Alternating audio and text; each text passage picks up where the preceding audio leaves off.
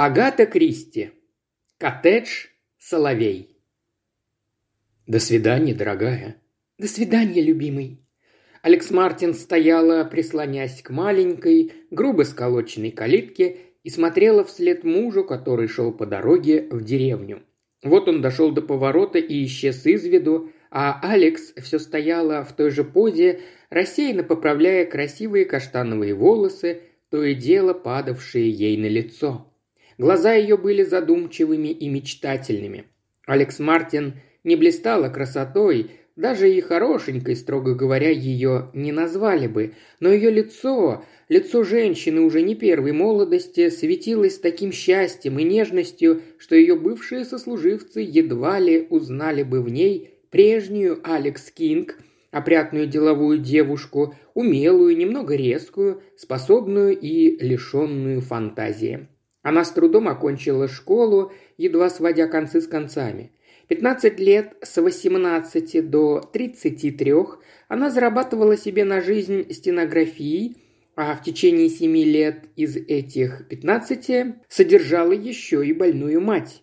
Эта борьба за существование ожесточила мягкие черты девичьего лица – Правда, у нее было что-то вроде любовной истории с Диком Виндифордом, который работал вместе с ней. Как истинная женщина, она чувствовала, что нравится ему, хотя и не показывала виду. Внешне они были друзьями, не больше. Из своего скудного жалования Дик с трудом мог выделить деньги, чтобы платить за учебу младшего брата. В то время он не мог и думать о женитьбе. Совершенно неожиданно пришло к девушке избавление от ежедневного труда. Умерла ее дальняя родственница, завещав ей все свои деньги, несколько тысяч фунтов, приносивших 200 фунтов ежегодно. Для Алекс это означало свободу, жизнь, независимость. Теперь им с Диком можно было пожениться, но Дик повел себя неожиданно. Он никогда прямо не говорил Алекс о своей любви. Теперь он, казалось, меньше всего собирался это сделать. Он избегал ее, стал замкнутым и угрюмым. Алекс быстро поняла причину. Гордость и щепетильность не позволяли ему именно теперь просить Алекс стать его женой. От этого он нравился не меньше, и она уже подумывала, не сделать ли ей первого шага, как вторая в ее жизни неожиданность обрушилась на нее. В доме своей подруги она познакомилась с Джералдом Мартином. Он страстно влюбился в нее, и уже через неделю состоялась их помолвка. Алекс, которая считала себя не из тех, которые влюбляются, буквально потеряла голову. Невольно она разбудила чувство Дика Виндифорда. Он пришел к ней и, заикаясь от гнева, выкрикнул. «Он совершенно чужой тебе, ты о нем ничего не знаешь». «Я знаю, что люблю его». «Как ты можешь знать, ведь ты знакома с ним одну неделю?» «Не каждому нужно одиннадцать лет, чтобы убедиться, что он влюблен в девушку», – рассердилась Алекс. Он побледнел. «Я люблю тебя с тех пор, как впервые встретил. Я думал, что и ты любишь меня». «Я тоже так думала», – призналась Алекс. «Но я думала так потому, что не знала, что такое любовь». Дик просил, умолял, даже угрожал. Угрожал сопернику, занявшему его место. Алекс поразил взрыв чувств, скрывшихся под внешней сдержанностью человека, которого ей казалось она знала так хорошо. И в это солнечное утро, прислонясь к калитке, она вспомнила тот разговор. Она была замужем уже месяц и чувствовала себя совершенно счастливой. Однако, когда муж, которого она так обожала, уходил из дому, ее охватывало какое-то неясное беспокойство. И причиной этому был Дик Виндифорд. За время своего замужества она три раза видела один и тот же сон. Ее муж лежит мертвый, а рядом с ним стоит Дик Виндифорд, и она совершенно точно знает, что это его рука нанесла роковой удар. Но самое ужасное было в том, что она радовалась смерти мужа. В порыве благодарности она протягивала руки убийце, благодарила его. Сон всегда кончался одинаково. Дик заключает ее в объятия. Она не рассказывала свой сон мужу, но он волновал ее больше, чем ей этого хотелось. Что он означал? Предостережение? Предостережение против Дика Виндифорда? Резкий звонок телефона, донесшийся из дому, отвлек ее от этих мыслей. Она вошла в дом и взяла трубку. «Как вы сказали? Кто говорит?» «Алекс, что с твоим голосом? Я тебя не узнал. Это я, Дик. О, откуда ты звонишь?» «Из бара гостиницы «Герб путешественника». Кажется, так она называется. Или ты даже не знаешь о существовании этого бара. Я приехал только на выходной, немного порыбачить. Ты не против, если я навещу вас сегодня вечером?» «Нет», – резко ответила Алекс. «Ты не должен приходить». Наступило молчание, потом Дик заговорил снова, но голос его звучал по-другому. «Прошу извинить меня», – холодно сказал он. «Конечно, я не буду тебя больше беспокоить». Алекс торопливо прервала его. Должно быть, ее поведение показалось ему слишком необычным. Оно и было необычным. Нервы у нее совершенно расшатались. «Я только хотела сказать, что мы были... что мы сегодня вечером заняты». Она старалась, чтобы ее объяснение звучало естественно. «Приходи к нам поужинать завтра вечером». Но Дик явно уловил неискренность в ее голосе. «Очень благодарен», – все так же холодно ответил он, – «но я, может быть, уеду. Это зависит от того, приедет сюда мой товарищ или нет. До свидания, Алекс». И торопливо, совсем другим тоном добавил. «Желаю тебе счастья, дорогая». Алекс положила трубку и облегченно вздохнула. «Он не должен сюда приходить», – твердила она себе. «Какая же я глупая. Неужели мне хочется, чтобы он пришел? Нет, все равно я рада, что он не придет». Она взяла со стола простенькую соломенную шляпу и вышла снова в сад, остановившись, чтобы посмотреть на слова, вырезанные над входом в дом. «Коттедж Соловей». «Какое странное название, правда?» – сказала она как-то Джеральду еще до замужества. «Маленькая моя», – с любовью сказал он, – «я уверен, ты никогда не слышала соловья и рад этому. Соловьи должны петь только влюбленным. По вечерам мы будем слушать их вместе у нашего собственного дома». Стоя в дверях своего дома, она вспомнила, как они слушали соловья и зарделась от счастья. Это Джеральд нашел коттедж «Соловей». Как-то он пришел к ней и возбужденно объявил, что нашел как раз то, что им нужно. Дом необыкновенный, жемчужина, шанс, который может выпасть только раз в жизни. Увидев дом, Алекс тоже была очарована. Правда, местность, где находился дом, была довольно пустынной. До ближайшей деревни было две мили, но сам дом, старинной постройки, с очень удобными ванными комнатами, горячей водой, электричеством, телефоном, был так прелесен, все в нем так нравилось ей, что она не могла даже думать ни о каком другом доме. Но тут возникло препятствие. Владелец дома не соглашался сдавать его в наем, речь могла идти лишь о продаже дома. Джеральд Мартин, хотя и имел хороший доход, не мог трогать свой основной капитал. Самая большая сумма, которую он мог получить наличными, составляла тысячу фунтов. За дом просили три тысячи. Но Алекс, который очень понравился дом, решила помочь Джеральду. Ее капитал легко мог быть реализован при предъявлении чека. Она могла вложить половину своих денег за покупку дома. Так, коттедж «Соловей» стал их домом, и Алекс ни разу не пришлось пожалеть об этом. Правда, слугам не нравилась его уединенность, и сейчас слуг в доме вообще не было. Но Алекс, изголодавшись по домашней работе, находила истинное удовольствие в том, чтобы приготовить вкусную еду и вести хозяйство. За садом, в котором было множество великолепных цветов, ухаживал старик-садовник, живший в деревне и приходивший в коттедж Соловей два раза в неделю. Завернув за угол дома, Алекс увидела садовника, склонившегося над цветами. Она удивилась. Он работал в их саду по понедельникам и пятницам, а сегодня была среда. «Джордж, что вы здесь делаете?» – спросила она, подходя к нему. Старик выпрямился и хихикнул, поправляя старенькую кепку. «Я так и думал, что вы удивитесь, мэм. В пятницу наш сквайр устраивает праздник. Вот я и сказал себе. Мистер Мартин и его добрая жена не будут против, если я один раз приду в среду вместо пятницы». «Конечно нет», — сказала Алекс. «Надеюсь, вы славно повеселитесь». «Да уж, так оно и будет», — просто сказал Джордж. Хорошо, когда можешь попить и поесть досыта, зная, что ты не платишь. Наш сквайр всегда хорошо угощает своих арендаторов. А еще, сударыня, видно, я вас уж не увижу до вашего отъезда. Так не будет ли указаний на время вашего отсутствия? Вы еще не решили, когда вернетесь, мэм?» «Но я никуда не собираюсь», «Разве вы не едете завтра в Лондон?» – удивился Джордж. «Нет, с чего вы это взяли?» Джордж пожал плечами. «Вчера я встретил в деревне хозяина. Он сказал, что вы вместе с ним едете завтра в Лондон и неизвестно, когда вернетесь». «Чепуха!» – рассмеялась Алекс. «Должно быть, вы что-нибудь не так поняли». И все-таки ей захотелось узнать, что же Джеральд сказал в действительности.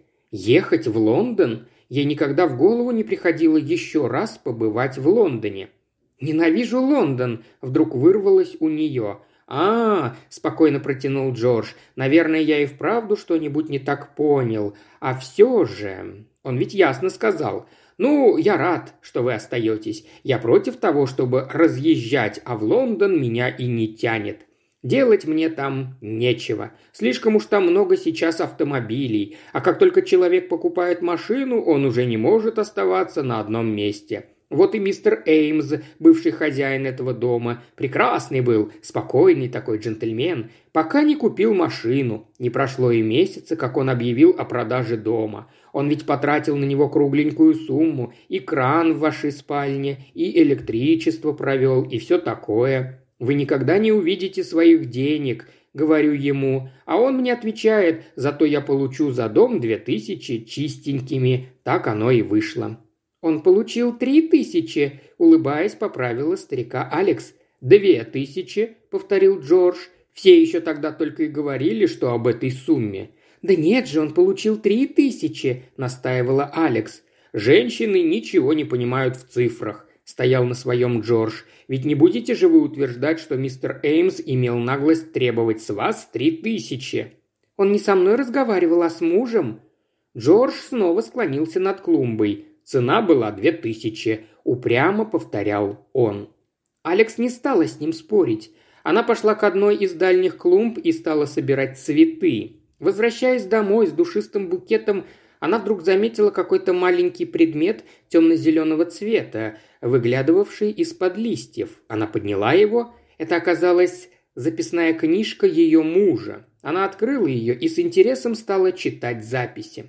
Почти с самого начала их семейной жизни она заметила, что Джеральд, эмоциональный и импульсивный по натуре, отличался необыкновенной аккуратностью и методичностью – для него было очень важно, чтобы они ели строго в одно и то же время, и он всегда аккуратно распределял все свое время на каждый следующий день. Просматривая книжку, она наткнулась на запись, показавшуюся ей забавной. Запись была датирована 14 мая и гласила «Женитьба на Алекс, церковь святого Петра, 2.30». «Глупенький», – улыбнулась Алекс, переворачивая страницу. И вдруг Среда, 18 июня. Да это же сегодня. Аккуратным, четким почерком Джеральда было написано «Девять часов вечера». И больше ничего. Что же это он собирается делать в девять часов вечера? Удивилась Алекс. И улыбнулась, подумав, что если бы у Джорджа была какая-нибудь любовная история, то уж эта записная книжка рассказала бы ей все. В ней непременно было бы имя той, другой женщины. Она лениво перелистала последние страницы, где были какие-то даты, непонятные деловые записи и только одно женское имя – ее собственное. И все же, положив книжку в карман и продолжая свой путь к дому, она почувствовала, что ее охватывает смутное беспокойство. Она так ясно вспомнила слова Дика, как будто бы сейчас он стоял рядом с ней и говорил – этот человек тебе совершенно чужой, ты о нем ничего не знаешь». И правда, что она знала о нем? А ведь Джеральду сорок лет, у него, конечно, были женщины до нее.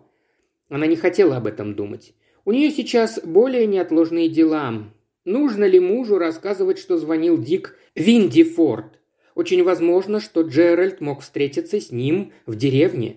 Тогда, придя домой, он непременно упомянул бы об этом, и дело уладилось бы само собой. Или Алекс поняла, что не имеет ни малейшего желания рассказывать мужу об этом. Ведь если она скажет ему, он обязательно пригласит Дика прийти к ним. Тогда ей пришлось бы объяснять, что Дик сам собирался их навестить, но она под благовидным предлогом отказала ему. И тогда Джеральд спросит, зачем она это сделала, что она скажет о своем странном сне – но он только посмеется или хуже подумает, что она придавала этому визиту какое-то значение, хотя на самом деле он ничего особенного для нее не представлял. В конце концов, мучаясь от стыда, она решила ничего не говорить. Это была ее первая тайна от мужа, и ей стало не по себе.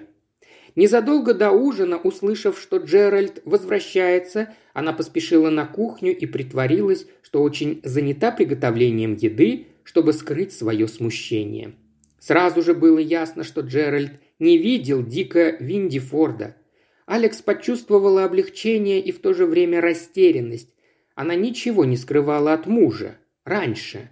Только после неприхотливого ужина, когда они оба сидели в отделанной дубом столовой, через распахнутые окна, которые проникал душистый ночной воздух, Алекс вспомнила о записной книжке. «А вот чем ты поливал сегодня цветы», – сказала она и бросила книжку ему на колени. «Наверное, уронил где-нибудь в саду». «Да, и теперь я знаю все твои секреты». «Невиновен», – покачал головой Джеральд. «А что за любовное свидание ты назначил на девять часов сегодня вечером?» «Ах, это!» Первый момент он казался ошеломленным, но через секунду весело улыбнулся, как будто вспомнил что-то смешное. «Это любовное свидание с очень красивой девушкой, Алекс. У нее каштановые волосы и голубые глаза, и она очень похожа на тебя». «Не понимаю», — сказала Алекс с наигранной серьезностью. «Ты уклоняешься от ответа». «Нет. Собственно говоря, я написал это, чтобы не забыть проявить сегодня несколько негативов. Я хочу, чтобы ты мне помогла». Джеральд Мартин был заядлым фотографом. У него был фотоаппарат, правда немного старомодный, но с отличными линзами, и он проявлял пластинки в подвале, который приспособил под фотолабораторию. «И это нужно сделать точно в девять часов», – подразнила мужа Алекс. «Дорогая моя девочка», в его голосе чувствовалось раздражение. «Все всегда следует точно планировать, тогда и работу свою сделаешь как надо». Некоторое время Алекс сидела молча, наблюдая за мужем.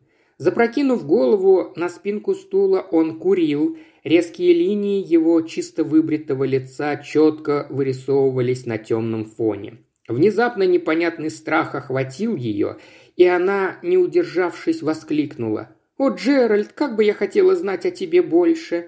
Он удивленно воззрился на нее. «Но, Алекс, дорогая, ты же все знаешь обо мне. Я рассказывал тебе о своем детстве в Нортумберленде, о своей жизни в Южной Африке и о том, как десять лет жил в Канаде, где мне повезло и я разбогател».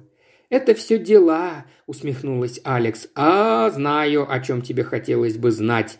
Внезапно рассмеялся Джеральд. Все вы, женщины, одинаковые. Ничто не интересует вас так, как личные дела». Почувствовав, что у нее пересыхает в горле, Алекс невнятно пробормотала. «Но были же у тебя другие женщины. Я хочу сказать, если бы я знала...» Она замолчала. Джеральд нахмурился. Когда он заговорил, в голосе его не было и тени добродушия. «Ты веришь, Алекс, в эту комнату синей бороды? В моей жизни были женщины. Да, я этого не отрицаю. Да ты бы мне и не поверила, если б я вздумал отрицать. Но я могу поклясться, что ни одна из них не значила для меня так много, как ты». Искренность, прозвучавшая в его голосе, успокоила Алекс. «Удовлетворена?» – улыбаясь, спросил он. Во взгляде его сквозило любопытство. «Что заставило тебя говорить об этих вещах именно сегодня?» Алекс встала и начала беспокойно ходить по комнате. «Сама не знаю, я весь день нервничала». «Странно», – в полголоса как бы про себя пробормотал Джеральд. «Очень странно», – проговорил он. «Почему странно?» «Девочка моя дорогая, не смотри на меня так. Я только сказал, что это странно, потому что обычно ты такая спокойная и ласковая». Алекс через силу улыбнулась. «Сегодня все как нарочно меня раздражает», – призналась она. «Старый Джордж еще вбил себе в голову, что мы собираемся ехать в Лондон. Он сказал, что узнал об этом от тебя». «Где ты его видела?» – резко прозвучал голос Джеральда. «Он пришел поработать сегодня за пятницу». «Проклятый старый дурень!» – рассердился Джеральд. С удивлением Алекс увидела, как исказилось лицо Джеральда. Она никогда не видела его таким злым. Заметив ее изумление, Джеральд попытался овладеть собой. «Но он действительно выживший из ума старый дурень», — повторил он. «Что такого ты мог ему сказать, что он так подумал?» «Я... я ничего не сказал, по крайней мере. Э, да, вспомнил. Я как-то вскользь пошутил, что мы едем в Лондон, а он принял это всерьез, а может, просто не расслышал. Ты, конечно, объяснила ему?» «Ну да, но он принадлежит к такому сорту стариков, которые, если уж вобьют себе что-нибудь в голову, так уж их ни за что не разубедишь». И Алекс рассказала, как Джордж настаивал, что за коттедж заплачено только две тысячи фунтов. Помолчав немного, Джеральд медленно произнес. Эймс хотел получить две тысячи наличными, а оставшуюся тысячу по закладным. Вот откуда у старика заблуждение. «Ну, вот и все и прояснилось», — согласилась Алекс. Она взглянула на настенные часы и лукаво указала на них. «А мы должны приниматься за работу, уже на пять минут опоздали». На лице Джеральда появилась странная улыбка. «Я передумал», – спокойно сказал он. «Сегодня я не буду заниматься фотографией». Ум женщины – любопытная вещь. Отправляясь спать, Алекс была спокойна и безмятежна. Ее пошатнувшееся счастье снова было безоблачным, как раньше, но к вечеру следующего дня она поняла, что что-то мешает ощущению счастья. Дик Виндифорд больше не звонил, но ей казалось, что именно он – причина ее смутного беспокойства. Снова и снова она вспоминала его слова. «Этот человек тебе совершенно чужой, ты о нем ничего не знаешь». И сейчас же в памяти возникло лицо мужа, когда он говорил «Ты веришь в эту комнату синей бороды?» Зачем он это сказал? В его словах звучало предостережение, почти угроза. «Лучше не копайся в моей жизни». К утру пятницы Алекс была уже убеждена, что у Джеральда есть другая женщина. Комната синей бороды, которую он старательно пытался от нее скрыть. Медленно пробуждавшаяся ревность теперь захватила ее. На девять часов вечера он назначил свидание. Не придумал ли он на ходу, что собирается проявлять негативы? Каких-нибудь три дня тому назад она могла бы поклясться, что вдоль и поперек знает своего мужа – Теперь же он казался ей чужим человеком, о котором она ничего не знала. Она вспомнила его беспричинную злобу на старого Джорджа. Это было так не похоже на обычно уравновешенного Джеральда. Этот, возможно, пустяк раскрыл ей глаза, а ведь она совсем не знает, что за человек ее муж. В пятницу ей нужно было сходить в деревню, чтобы купить что-нибудь. Она сказала об этом Джеральду, предложив ему остаться в саду. Он горячо отверг этот план и настоял, что сам пойдет в деревню, а она останется дома. Это ее немного удивило. Она вынуждена была уступить ему, но его настойчивость и удивила, и встревожила ее. Почему он так старался помешать ей идти в деревню? И вдруг ее осенило. Разве не могло случиться так, что Джеральд встретил Дика Виндифорда, не сказав ей об этом ни слова – ведь ее собственная ревность, дремавшая до сих пор, только сейчас проснулась. Могло же то же самое случиться и с Джеральдом? Разве не мог он беспокоиться о том, чтобы Алекс больше не встречалась с Диком Винди Фордом? Это предположение настолько все объяснило, настолько успокаивало Алекс, что она приняла его полностью. И все же шло время, и она почувствовала смутное беспокойство – она старалась подавить в себе желание, возникшее у нее, как только ушел Джеральд. Наконец, успокоив свою совесть тем, что в комнате Джеральда действительно нужно как следует убраться, она поднялась в комнату мужа. Она взяла с собой тряпку, будто действительно намеревалась приняться за уборку. «Если б я была уверена, если б я только была уверена», – твердила она себе. Напрасно она уверяла себя, что если и было что-нибудь компрометирующее Джеральда, он давно уже все уничтожил. Другой голос говорил ей, что иногда мужчины хранят изобличающие их улики из-за чрезмерной сентиментальности. Наконец Алекс не выдержала. С горящими от стыда щеками, задыхаясь от волнения, она просматривала пачки писем и документов, осмотрела даже все карманы. Она не смогла заглянуть в два ящика, нижний комода и маленький ящик с правой стороны письменного стола. Но теперь Алекс не испытывала стыда. Она была уверена, что в одном из этих ящиков она найдет улику против той женщины, которая существовала в прошлом Джеральда и полностью овладела сознанием Алекс. Она вспомнила, что Джеральд оставил свои ключи на буфете внизу. Она принесла их и стала подбирать подходящий. Третий ключ подошел к ящику письменного стола. Алекс нетерпеливо открыла его. В нем лежал бумажник, туго набитый банкнотами, а у задней стенки лежала пачка писем, завязанная тесьмой. Задыхаясь, Алекс развязала пачку. Ее лицо залилось краской стыда. Она бросила письма в ящик, закрыла и заперла его. Письма были ее собственные. Она писала их Джеральду до замужества. Теперь она взялась за комод. Больше из-за того, чтобы не оставалось сомнений в том, что она сделала все, что хотела. Она уже не ждала, что найдет там то, что искала. К ее досаде ни один из ключей Джеральда не подходил к этому ящику. Не соглашаясь на поражение, Алекс отправилась в другие комнаты и принесла связки ключей. Наконец ключ от пустой гардеробной подошел.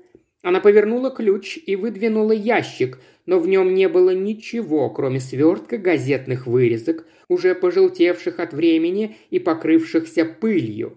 Алекс облегченно вздохнула. Однако ей было любопытно узнать, что это так интересовало Джеральда, что он хранит этот пыльный сверток. Почти все вырезки были из американских газет, вышедших несколько лет назад. В них описывался известный процесс над мошенником и многоженцем Чарльзом Леметром. Леметр подозревался в том, что убивал женщин, ставших жертвами. Под полом дома, который он арендовал, был найден женский скелет, и о большинстве женщин, на которых он женился, больше никто никогда не слышал. Он блестяще защищался от предъявленного ему обвинения, помогал ему один из самых лучших адвокатов США. В Шотландии решение присяжных заседателей звучит в таких случаях так «преступление не доказано». Именно по этой причине он был объявлен невиновным в главном обвинении, предъявленном ему, хотя и был приговорен к тюремному заключению за другие преступления. Алекс вспомнила, как взволновал всех тот процесс, а потом побег Леметра через три года. Его не поймали. Личность этого человека и его необыкновенная власть над женщинами долго обсуждались на страницах английских газет. Там же описывались его возбужденное состояние на суде, его страстные протесты. Писали о том, как иногда силы внезапно покидали его из-за болезни сердца, хотя невежественные люди считали, что это была лишь ловкая игра. В одной из вырезок была помещена фотография – Алекс с некоторым интересом рассматривала длиннобородого, похожего на ученого джентльмена. Кого он напоминал ей? Внезапно потрясенная, она поняла, что это был Джеральд. Глаза и брови у мужчины на фотографии очень походили на глаза и брови Джеральда. Она стала читать текст под фотографией. Ей показалось, что некоторые даты, упомянутые там, она видела в его записной книжке, и это были те самые дни, когда он разделывался со своими жертвами. Одна из женщин выступала свидетельницей и уверенно опознала заключенного по маленькой родинке на кисти его левой руки, как раз ниже ладони. Алекс выронила бумаги и покачнулась. На кисти левой руки, как раз ниже ладони, у ее мужа был маленький шрам – Комната поплыла у нее перед глазами. Позже она недоумевала, как она сразу так уверилась в том, что Джеральд Мартин – это Чарльз Леметтер. Она знала это, сразу же в это поверила. Отдельные эпизоды всплывали в ее памяти как э, составные части картины загадки. Деньги, заплаченные за дом, ее деньги, только ее деньги, облигации, которые она ему доверила, даже ее сон – приобретал значение. Несомненно, она всегда боялась Джеральда Мартина и хотела избавиться от него. И помощи она ждала также неосознанно от Дика Винди Форда. И это тоже объясняло ту легкость, с которой она восприняла правду, без сомнения и колебаний. Она была должна стать очередной жертвой Леметра. Может быть, очень скоро.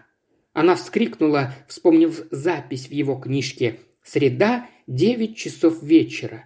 Подвал, в котором так легко было вытащить из стенки камень. Все было запланировано на вечер среды, но записывать это в записной книжке, не изменяя своей методичности, это же безумие. Нет, это было логично. Джеральд всегда делал заметки, планируя что-нибудь. Убийство было для него таким же бизнесом, как и всякое другое дело. Но что спасло ее? Что вообще могло ее спасти? Жалился в последнюю минуту? Нет. Ее вдруг осенило. Старый Джордж. Теперь ей стал понятен гнев мужа, который он не смог сдержать. Без сомнения, он уже подготавливает почву, говоря всем, кого встречал, что они на следующий день едут в Лондон. А потом Джордж неожиданно пришел поработать в саду, упомянув ей об этом разговоре, а она сказала ему, что не собирается в Лондон. Слишком рискованно было убивать ее в тот вечер. Джордж мог запомнить ее слова. Она едва спаслась, ведь не упомяни она тогда о пустяковом разговоре, Алекс содрогнулась. Нельзя было терять ни минуты. Она сейчас же, до его прихода, должна бежать отсюда. Алекс торопливо положила сверток на место и заперла ящик. Вдруг она застыла на месте. Она услышала скрип калитки, ведущей на дорогу. Вернулся муж.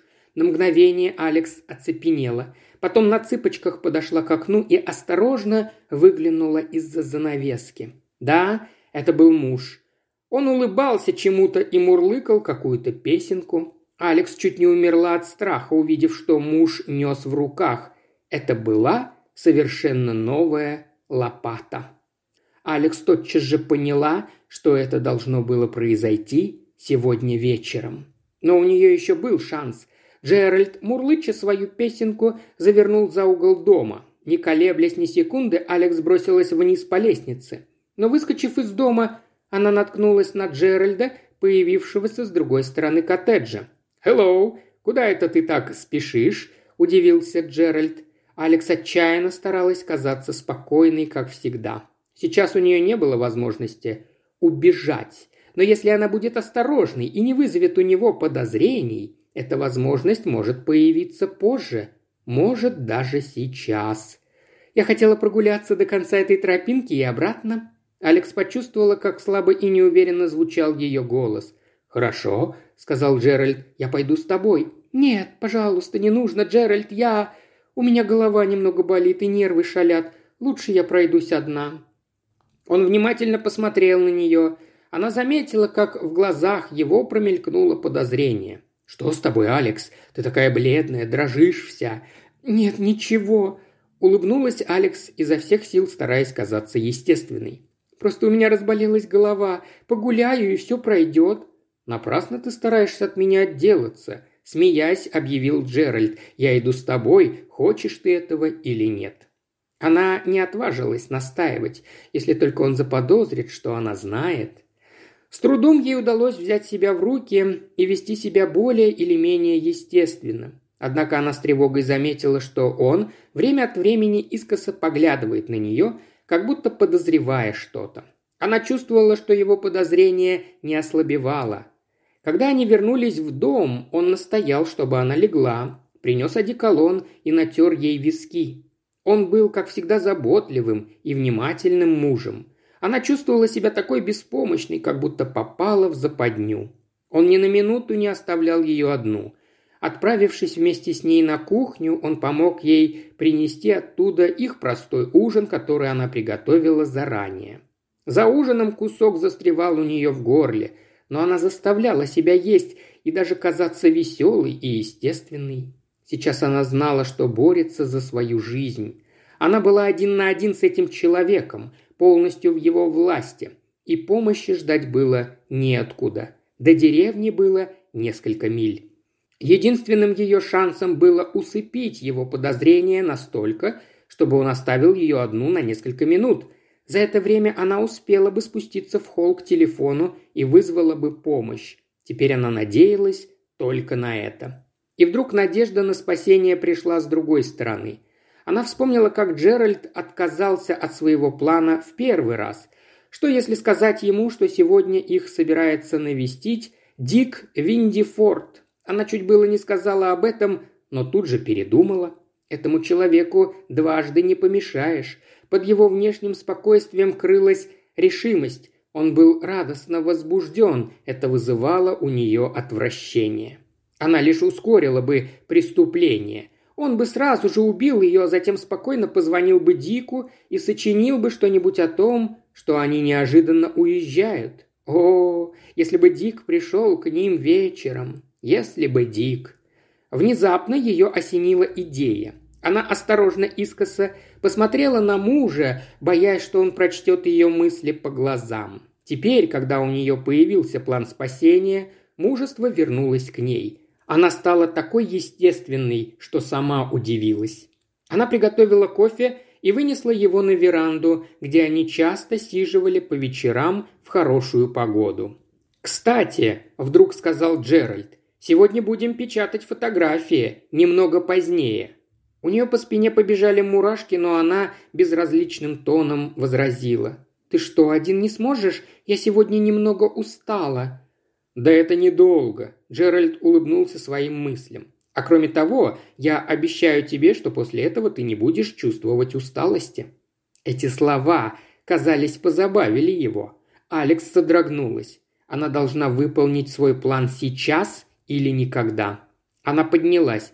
«Я хочу позвонить мяснику», – небрежно сказала она. «Посиди пока здесь». «Мяснику? В такое позднее время? Глупенький, ну, конечно, его магазин уже закрыт, но он наверняка дома.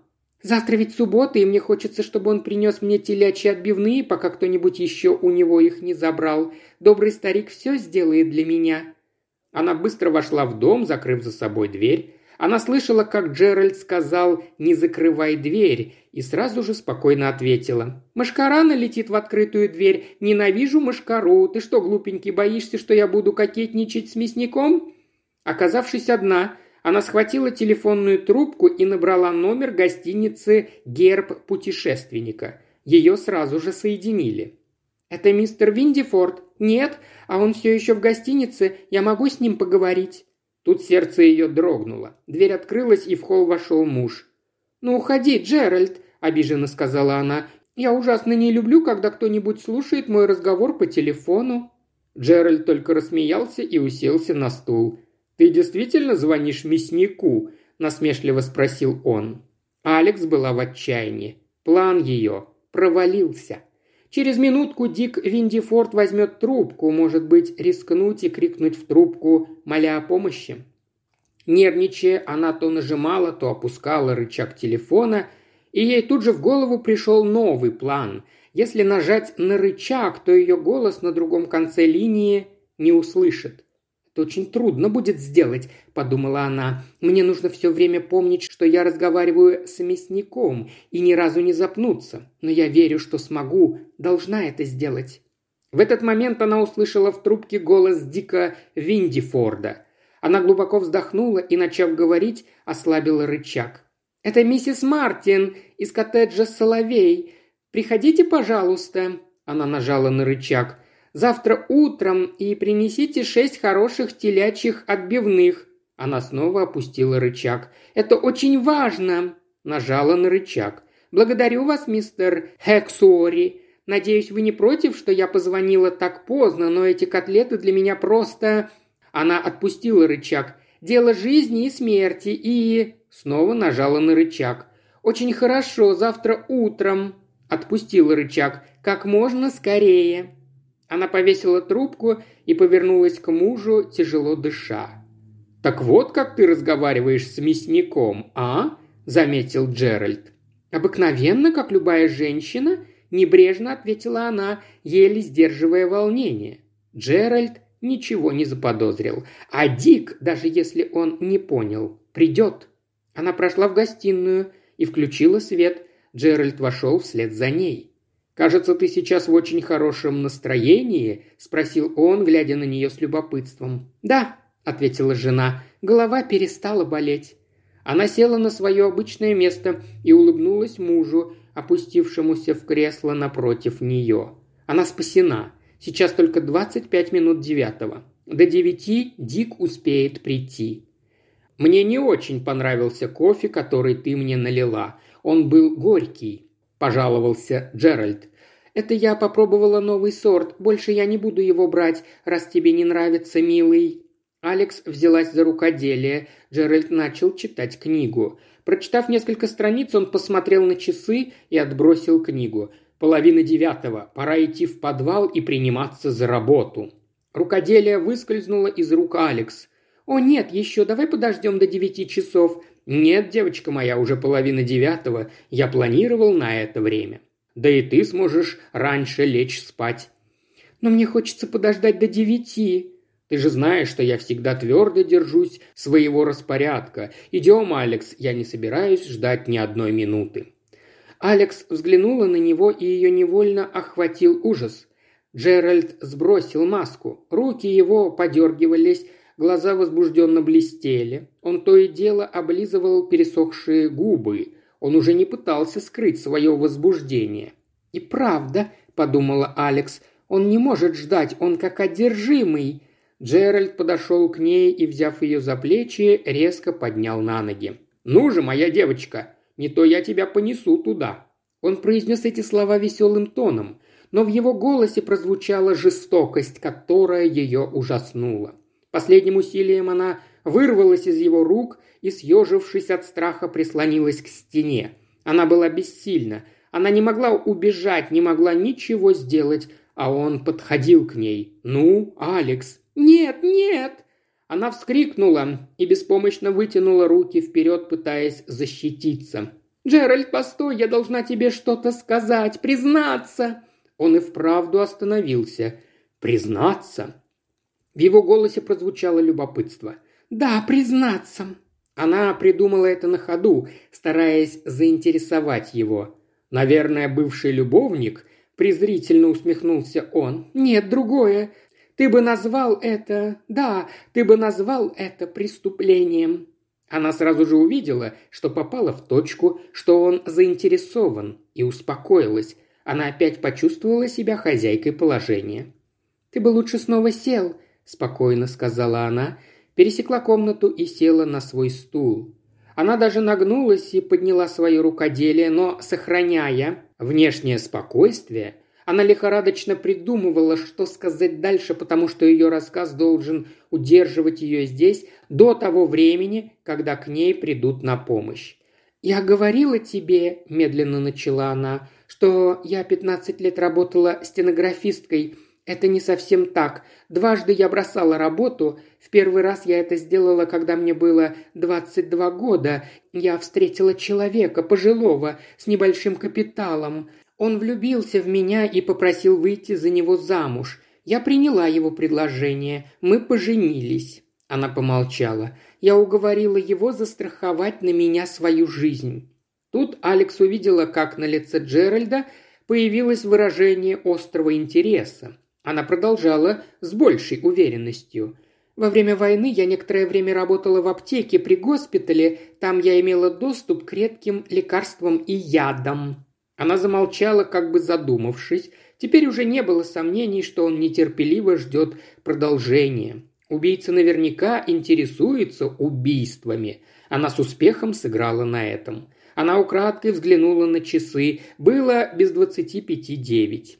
Существует такой яд в виде мелкого белого порошка. Щепотка его означает смерть. Может быть, ты знаешь что-нибудь о ядах?» Она с тревогой ждала ответа. Если он был знаком с ядами, ей нужно быть осторожнее. «Нет», – ответил Джеральд, – «я о них очень мало знаю». Она облегченно вздохнула. «Ты, конечно, слышал о геосциамине. Этот яд не оставляет никаких следов. Любой врач признает разрыв сердца. Я украла немного яду и держала его у себя». Она снова замолчала, собираясь силами. «Продолжай», – сказал Джеральд. «Нет, я боюсь, я не могу рассказать тебе. В другой раз». «Нет, сейчас», – нетерпеливо возразил ей Джеральд. Мы были женаты уже месяц. Я очень хорошо относилась к своему пожилому мужу, была добра и заботлива. Он расхваливал меня всем нашим соседям. Все знали, какая я была преданная жена. По вечерам я всегда сама делала ему кофе. Однажды вечером, когда мы были одни, я положила в его чашку щепотку смертоносного порошка. Алекс замолчала, осторожно вдевая в иголку новую нитку. В этот момент она могла поспорить с величайшими актрисами мира, хотя в жизни не играла на сцене. Сейчас же она играла роль хладнокровной убийцы. Все обошлось очень спокойно. Я сидела и наблюдала за ним. Он начал задыхаться, сказал, что ему не хватает воздуха. Я открыла окно, а потом он сказал, что никак не может встать со стула. Через некоторое время он был мертв. Она улыбнулась. Было без четверти девять. Теперь-то Дик успеет наверняка. «Сколько ты получила по страховому полюсу?» «Около двух тысяч фунтов. Я играла на бирже и потеряла все. Вернулась на свою работу, но я не собиралась там долго задерживаться. Я встретила другого человека. Фамилия у меня была снова девичья. Он не знал, что я уже была замужем. Он был моложе, выглядел довольно хорошо и был богат. Мы поженились в Сассексе. Он не хотел страховать на меня свою жизнь, зато составил завещание в мою пользу. Он, как и первый муж, любил, чтобы я сама готовила ему кофе. Алекс задумчиво улыбнулась. «Я делаю очень хороший кофе». Затем она продолжала. В деревне, где мы жили, у меня было несколько друзей. Они очень жалели меня, когда мой муж внезапно умер от разрыва сердца однажды после ужина. Не знаю даже, зачем я вернулась на свою прежнюю работу. Второй муж оставил мне около четырех тысяч фунтов.